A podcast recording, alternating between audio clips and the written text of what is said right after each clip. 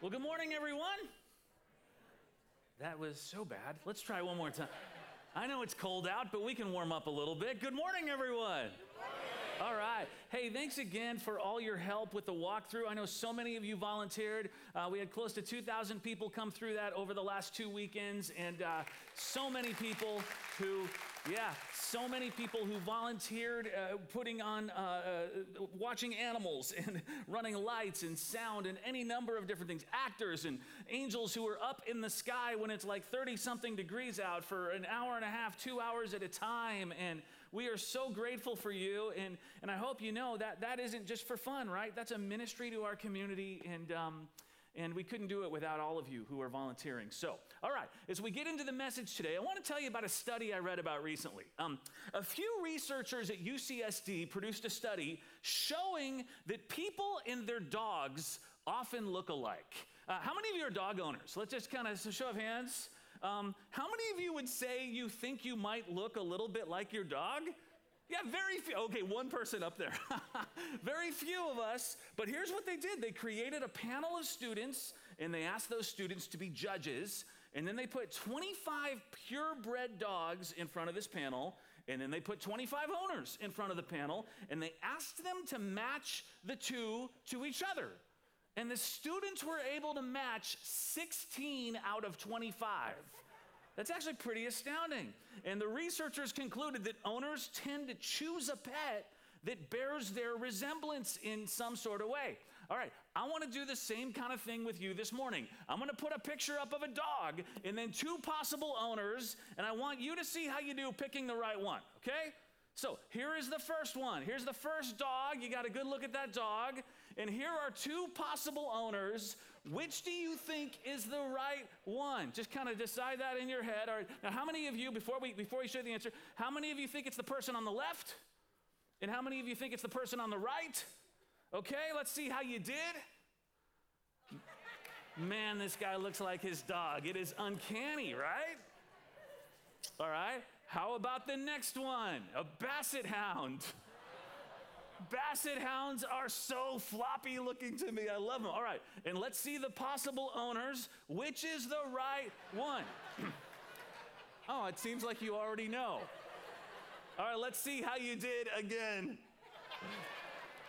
I feel like this guy chose to go out looking like a basset hound with what he wore that day. Okay. And one more, uh, this is a Boykin Spaniel. Notice the feathering on the ears. Two possible owners. And if you guess the one on the right, you are correct. All right, good job. I think you would have done just as well as the U C S D students, maybe better. Well, here's the other thing that these researchers found, and this is a little bit harder for, for us to capture in still pictures. It wasn't just physical characteristics that resembled the owner, but it was personality traits as well. Um, happy, outgoing, and affectionate dogs tend to be owned by warm and friendly people. Um, hairless, pug-nosed, sour-mugged dogs are owned by people who kind of might have a little bit of that in them themselves. Well, I, I read all of this, and I thought about how so far in the series, we have looked at, at three different people in the Bible and the personalities that go with those people. And, and so this week, I decided to try to find dogs that match what we've talked about so far. So last week, we looked at the disciple John, and we looked at the accurate personality. Uh, how many of you would say you might have fit that accurate personality that we talked about in the last couple of weeks? All right, I know you're not going to raise your hands. It's okay. Uh, I won't make you raise them on the next two then either, but I, I know from my own small group that there's at least three in, out, of, out of, what, nine of us in our group? So, um, okay. I wondered if the dog that might go with this really well-behaved personality, you know, the one who cares about processes and, and procedures and, and making sure people follow the rules, I wonder if it is a show dog like this poodle. Like, you got to be very stable to keep yourself that clean looking, right? And, uh, and together. Now, the week before that, we looked at the driven people, like the Apostle Paul. I, I admitted that I am a driven person, and how uh, people who are the driven ones can be kind of controlling, and uh, we can kind of, you know, fight to make sure things go our way. And I wondered if the dog that might go with the drivens is this, a Rottweiler. Although maybe not so mean. Sometimes Rottweilers can look like this. Let's hope that, that your driven ones look more like this. And then the previous week, Jody spoke about Barnabas in the Bible, uh, the encouraging personalities and, and the comforters, the ones who are so supporting. And, and they're the ones you want around when you're going through a difficult time because they're loyal and they stand by your side. And I don't know about you, but I think the perfect dog to describe them is this.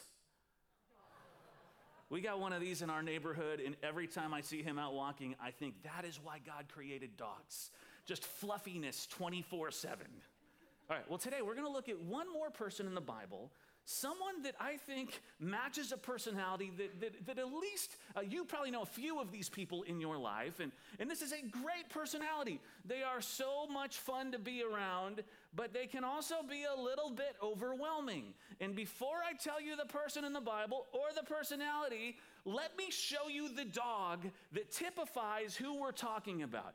I think the person we're going to talk about today matches a dog like this. Or like this.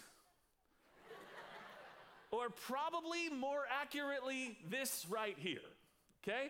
Today, as we look at Peter in the Bible, we're going to talk about how to get along with the person who is energetic and bubbly, who you have a hard time keeping up with, the person today that we're going to call the inspiring one.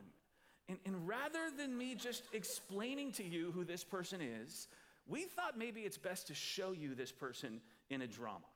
Watch this.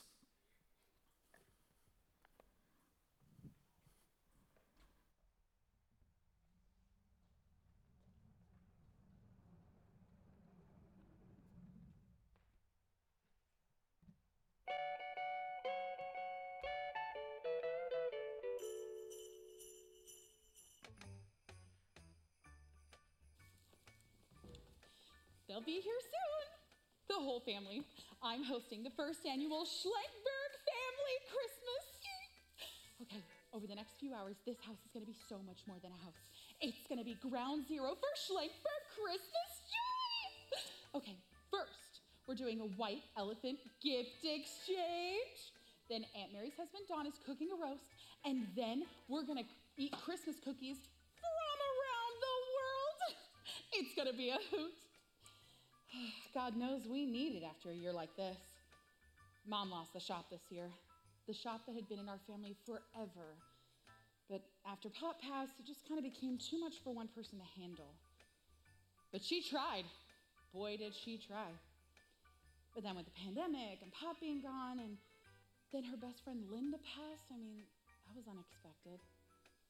Those two were partners in crime, boy, let me tell you. So Mom took it kind of hard. I mean, we all did. It was just sort of a rough year. That's why I made her this sweater! Christmas Cheer Squad! I thought it would cheer her up. That's my role in the family, you know.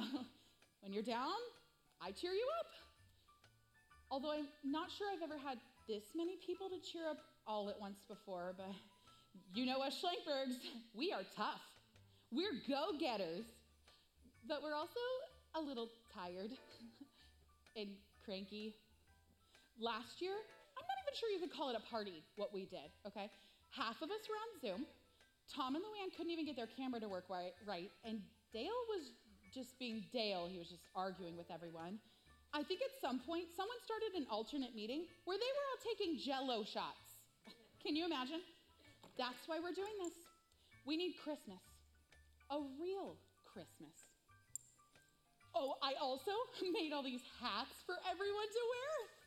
You know, Dale says he hates things like this, but I secretly think he likes it. I mean, who could resist a Christmas fedora? I think it just needs to be less serious. I mean, I know his kids aren't doing all that great, and we have all seen Karen's Facebook updates lately. These hats will be just the thing.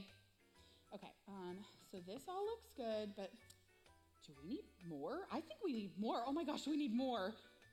The karaoke machine. Yeah, that'll make Schlenberg Family Christmas a real party. I think it's been enough years since Tom did the Snoop Dogg song and everyone got bent out of shape. Yeah, we need karaoke. Maybe Mom and me can even do the Grease duet. Okay, but Grease isn't really that Christmassy. Okay, think, Angie, think. Um, uh, Christmas Carol sing-along. No? Okay. Um, gingerbread houses? No, no. Okay. Um, a, a Christmas drawing contest where the prize is an ornament. No, no, no. Okay. Maybe we decorate ornaments. Oh, oh boy. This has got to be the best Schlenberg family Christmas ever. It's all on me. They're here. Schlenberg family Christmas is a go. I'm going to cheer these people up if it's the last thing I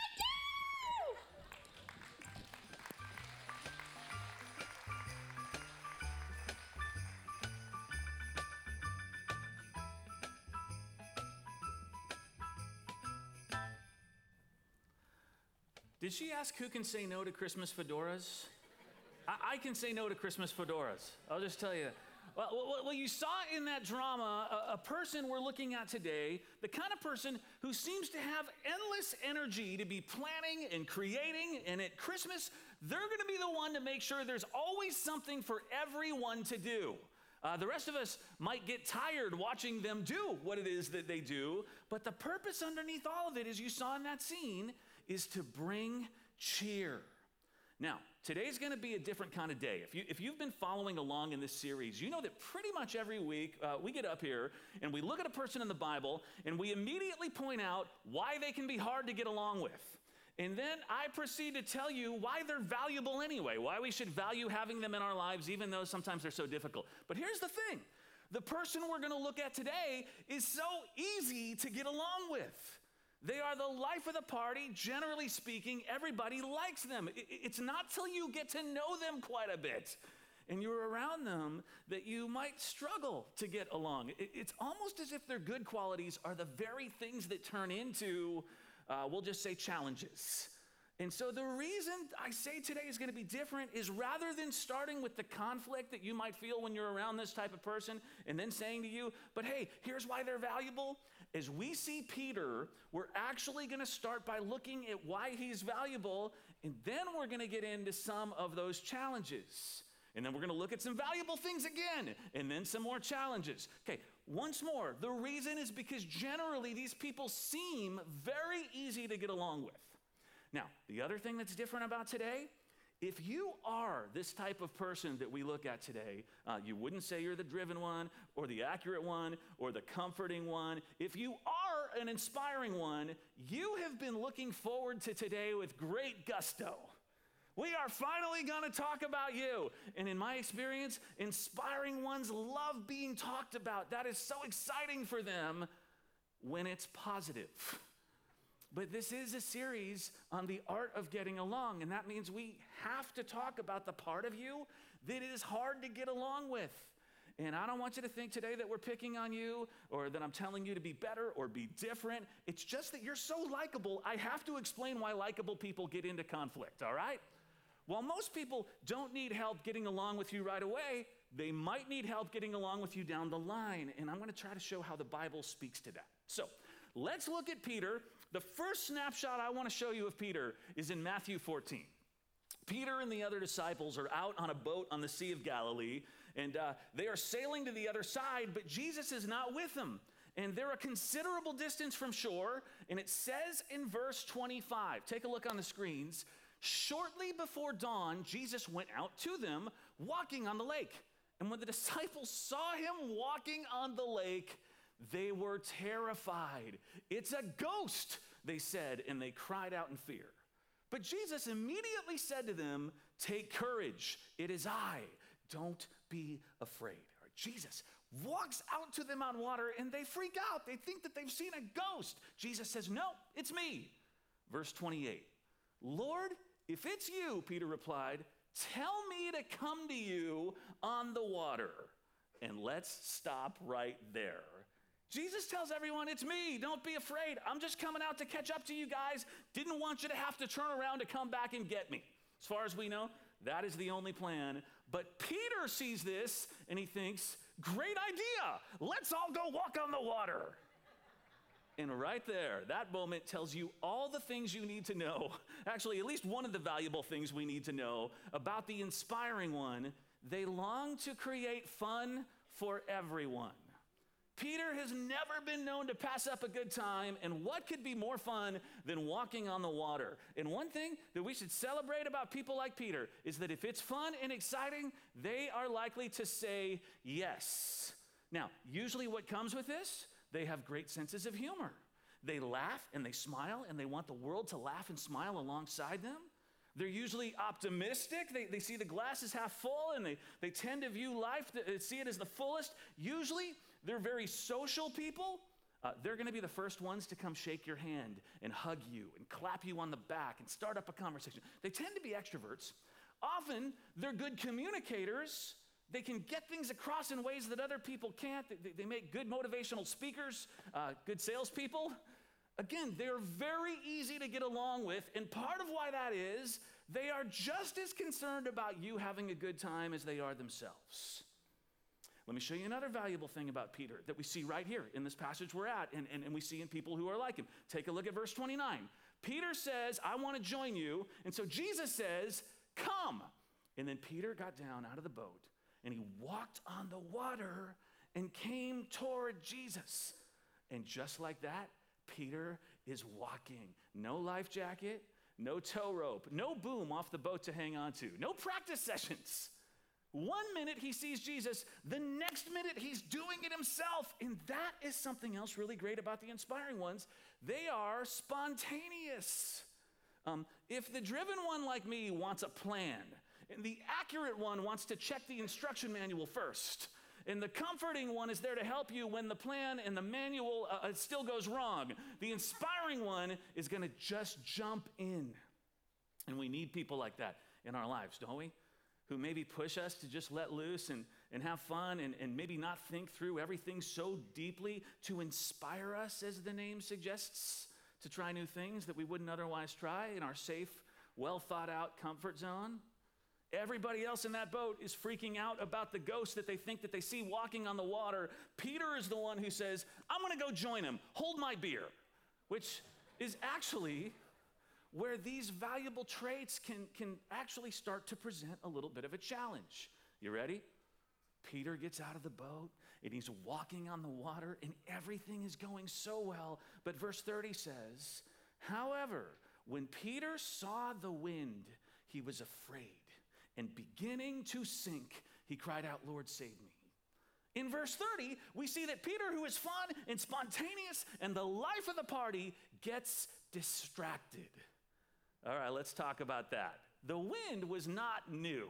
A few verses earlier, it tells us it was a very, very windy day out at sea. Sure, you could say that Peter was distracted by the wind. What he's really distracted by?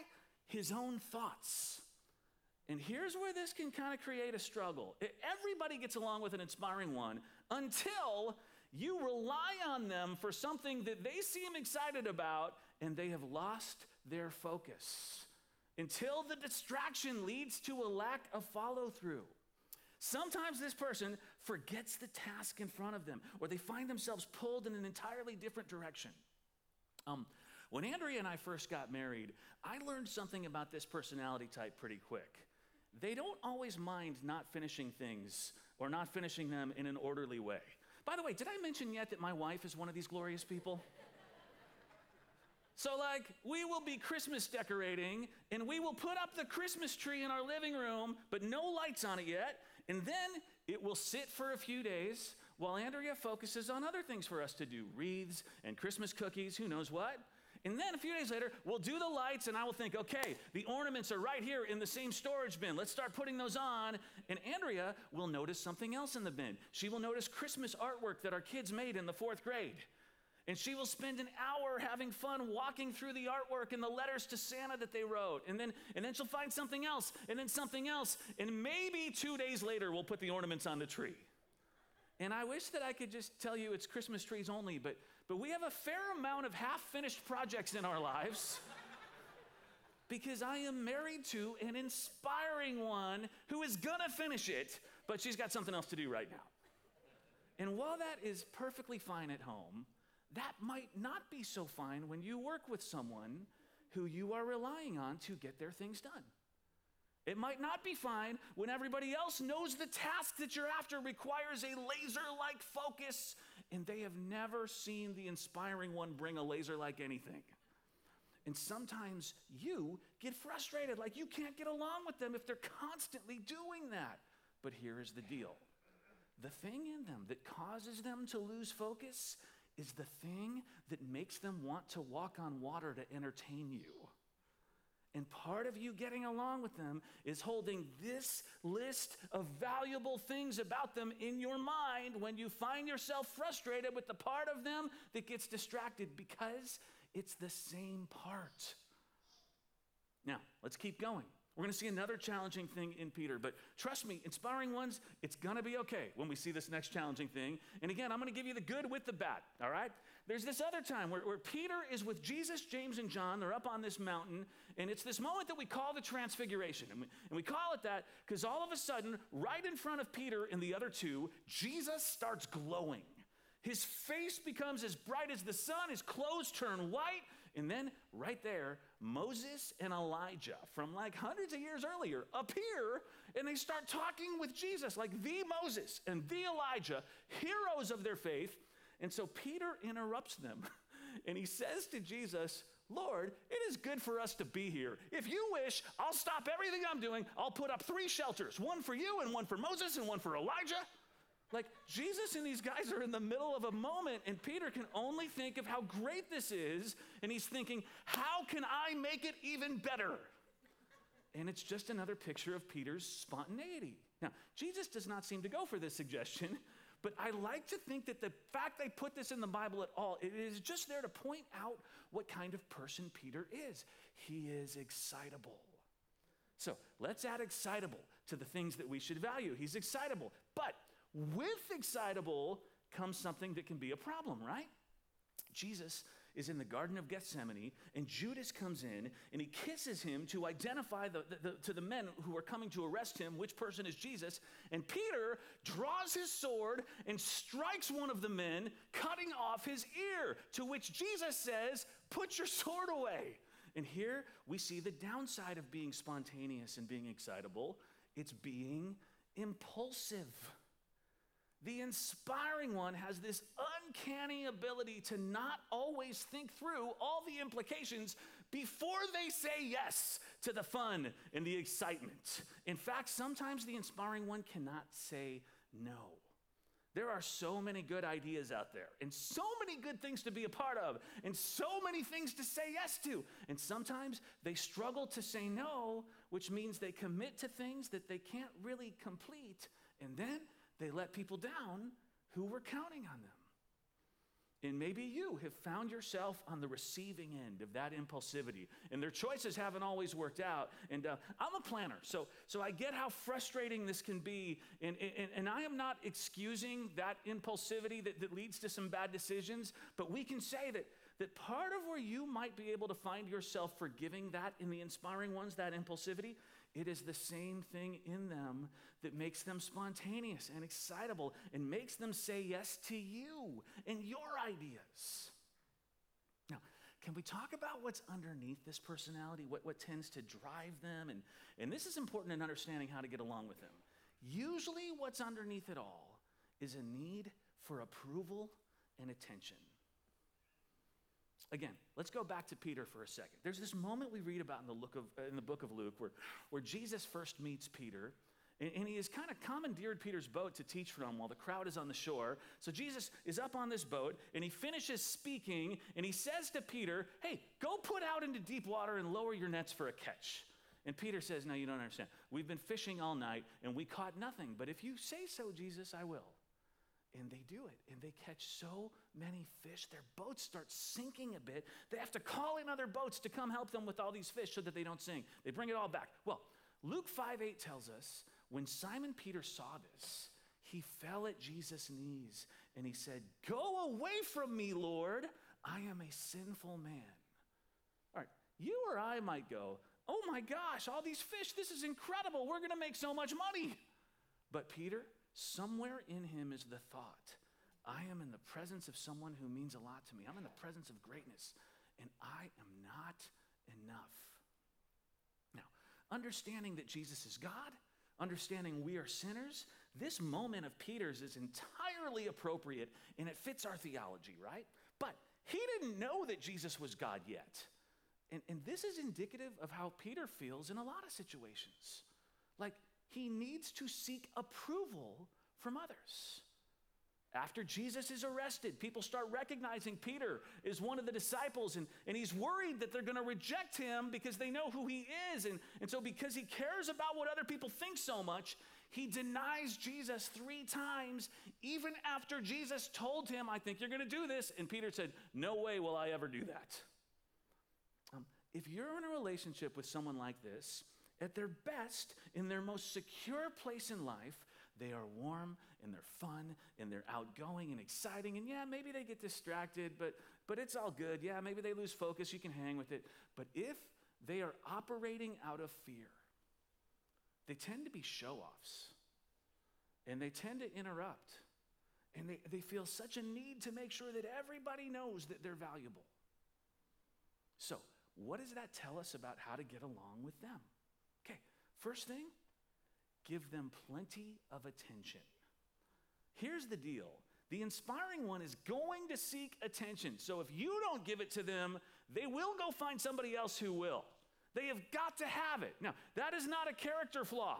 It can turn into a flaw when they seek it in harmful ways, but, but one way that you can help them not go harmful is to give them attention.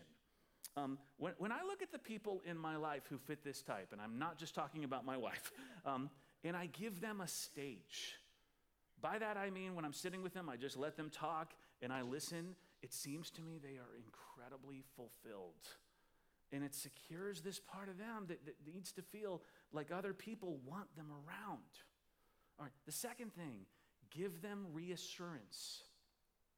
If this person in their fear might start to get impulsive and they might start to make bad decisions and they go overboard in their quest for affirmation, what is the fastest way to calm that fear? It's for you to reassure them. I'm here. I'm in this relationship with you. I am committed to you. I'm not going anywhere. I want you around. I enjoy you. Um, sometimes I'll be in a working relationship with somebody like this, uh, especially in, in my position where I feel like maybe uh, they might be overdoing it to get my approval, which is crazy because who am I to approve of anybody? Uh, but I guess it comes with my position sometimes. And I will see them just being like on ten all the time. And I've occasionally had to pull a person like that aside. And, and I've learned to say, uh, not uh, dial it down. What's wrong with you? But instead to just say, hey, um, you've already got the job. You know, you don't have to prove anything to me right now. We're, we're happy you're here. And I've noticed that that reassurance often allows people to just chill a little bit. Okay, third one, give them opportunities to socialize. Um, if you are married to an inspiring one and they love people, they love being around people, and you don't, um, you are doing a great disservice to this person if you make them live in your style. You don't have to be a social butterfly, but you cannot restrain them or they will be miserable. Uh, if you are married or partnered with somebody who's an inspiring one, um, have you had it happen like I have, where you will be at a party, let's say it's a Christmas party somewhere, and you will both look at each other and you will say, oh, it's time for us to go, and you'll agree. And so you will wrap up your conversation with whomever, and your inspiring one will need to say goodbye to ten people on the way out the door, and you stand awkwardly to the side because you've already said goodbye to everyone and it went really quick, and now you have nothing left to do but look weird while you're waiting for Andrea. I have just learned she is far more social than me, and I have got to give her the room to be that. And, and now, when she says it's time to go, I just say, okay, let me know when you're walking to the car, and I will meet you there. Because my goodbyes take thirty seconds. See ya, see ya, see ya. Yours take thirty minutes. They're social. Let them socialize. Now, um, one more, last one. Since this person really needs approval, do not hold their past choices over their heads for too long. Now, I'm not wild about the way that I worded that. Uh, ho- hopefully, as followers of Jesus, we're not holding anything over each other's heads, right? There's forgiveness and reconciliation in our relationships. So to put on that phrase there, uh, for too long, um, to put that on the end, it makes it sound like it's okay to, to hold a grudge for a little while. All right, here's the deal. We wrong each other. We all do it. And sometimes it takes a little time to get over it. But, but what happens with an inspiring one who needs your approval? If they feel like even after you have supposedly forgiven them that you still hold their impulsiveness or their lack of follow-through or whatever it is, if you still hold it against them, you will be feeding their greatest fear. And you're going to be starting a cycle in them that is likely the thing that you find difficult to get along with in the first place. Um, if they feel like they are in the doghouse with you all the time, well, this is where getting along with an inspiring one gets hard. All right, this Christmas, this New Year's, this Super Bowl Sunday, for crying out loud, this afternoon, you will be around somebody different than you. It is a wonderful thing. For those of us who are shy, he has made those who are not. For those who are planned out, God has made those who are spontaneous. For those who are a little bit hard-edged, he's made those who are comforting. Isn't it good to see how God didn't make us all alike? Here's what I promise you about each one of these types. Each person you run across this holiday season, everyone wants to be loved and valued. Every single one wants to know that as different as they are from you, you are glad that they are who they are. For as difficult as they might be, you see a silver lining. So, would you remember that everyone wants to be valued as you think about how to get along? All right, stand with me. Let's pray together before we go.